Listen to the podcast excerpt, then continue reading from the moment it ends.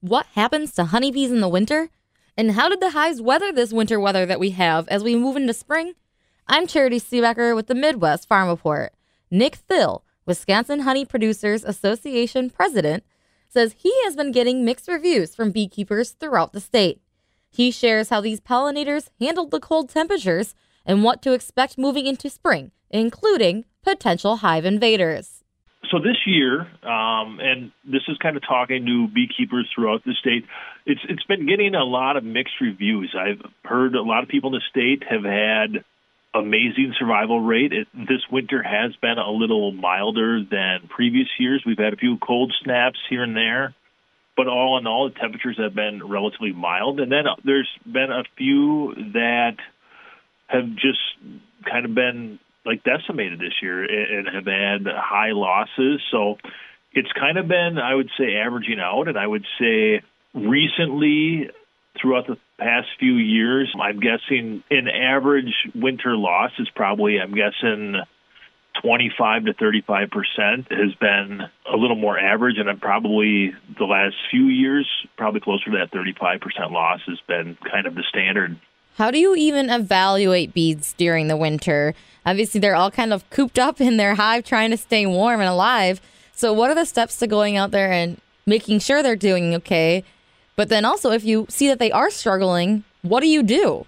During winter, obviously it's cold out, so it's not not like summer where you can kind of just pull them open. The bees are clustered up, so me personally and many beekeepers try to wait for like a little warmer days, so perhaps temperatures like either in like the low 30s but basically just kind of open them up. A lot of times, as the season or the winter progresses and they go through their food stores, they'll move vertically through the hive. And a lot of times, if you open that top cover, you'll see the bees there, and you can kind of assess if they have sufficient food stores. So, honey that they've collected in fall, making sure that they still have enough feed to get them through to the first nectar source. And, and if not, many beekeepers will supplement with like kind of like sugar cakes or just kind of granulated sugar that the bees can feed off of until we start getting some of the early nectar sources like dandelions. So we check them for feed during winter to make sure that obviously they don't starve out before before spring comes.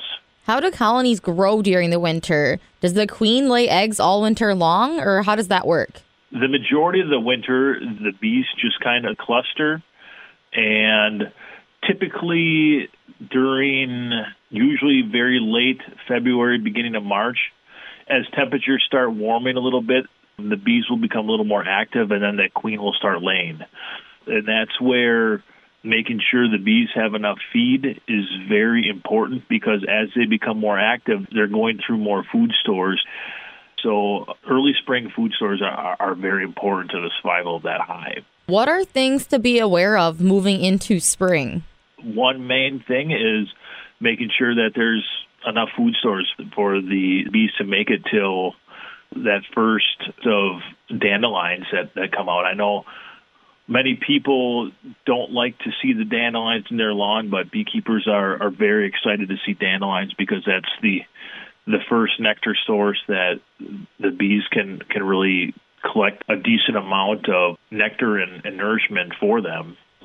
One other thing that beekeepers need to definitely be aware of in spring is, is staying on top of their mite treatment. So the beekeepers have been dealing with a varroa mite, which was kind of discovered in the late 80s, and it's kind of been the thorn in our side ever since.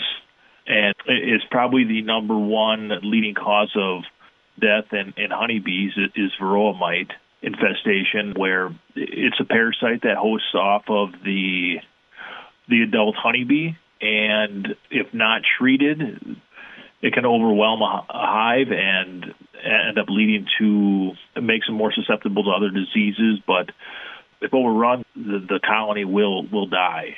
So staying on top of it, making sure you get an early mite treatment on your beehives is very important um, to, to make sure that all the bees are able to, I guess, flourish as the as the warm weather and, and flowers start coming out.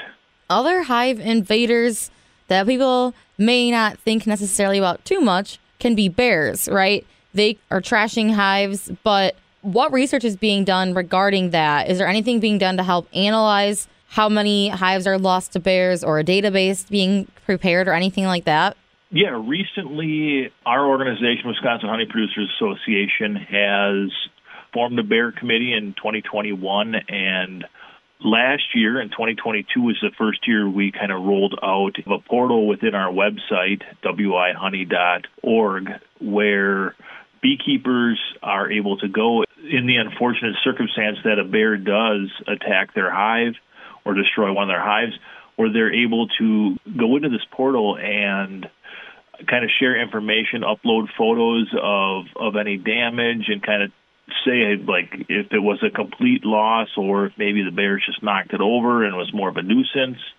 But with that data, we're able to, I guess, kind of track frequency as well as where we're having more bear issues in what part of the state, but also kind of the financial impact that these black bears are having on beekeepers due to the complete loss of the bees, the damage to the equipment, and loss of honey production, which for many beekeepers that's what they're they're in it for is to to make honey and then hopefully sell that honey. And if the bear destroys the hive, that's that's lost income for them.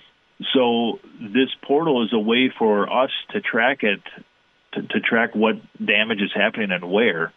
And we're hoping that we can use this data and kind of reach out. Um, in 2022 as well, we became a stakeholders group in the Black Bear Advisory Committee for um, the Wisconsin DNR. So we're hoping by kind of bringing more light to the the financial impact that these bears are having within our our members and beekeepers throughout the state we can hopefully like enact some change to help our members as well as other beekeepers throughout the state. What other issues are Wisconsin beekeepers currently facing or potentially preparing to face coming into this spring season?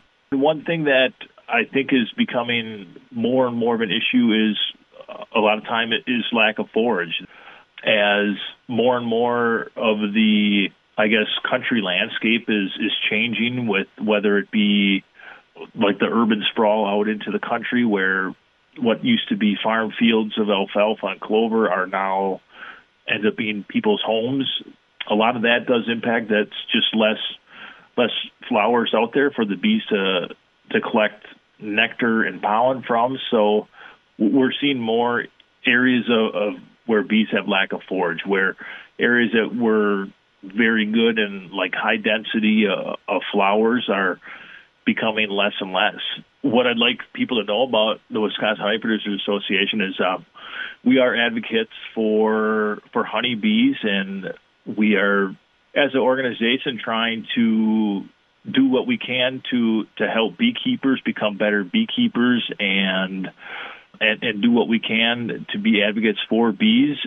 I encourage everybody in Wisconsin um, if you are in the market for honey, look to your local beekeeper first. I mean, it is an amazing product that Wisconsin has to offer, and some of the best honey in the world, in my opinion. And obviously, there's been a lot of awards that Wisconsin beekeepers have won for their honey nationally, and it just shows that we have an amazing product. And if you're looking to buy honey, please please go to the Wisconsin Honey Producers website um, to find local producers within your area. I can never encourage it enough, but support local. I mean, whether it's your local farmer or your local beekeeper, um, support local.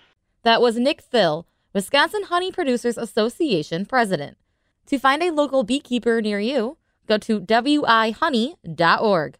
From the Midwest Farm Report, I'm Charity Seebecker.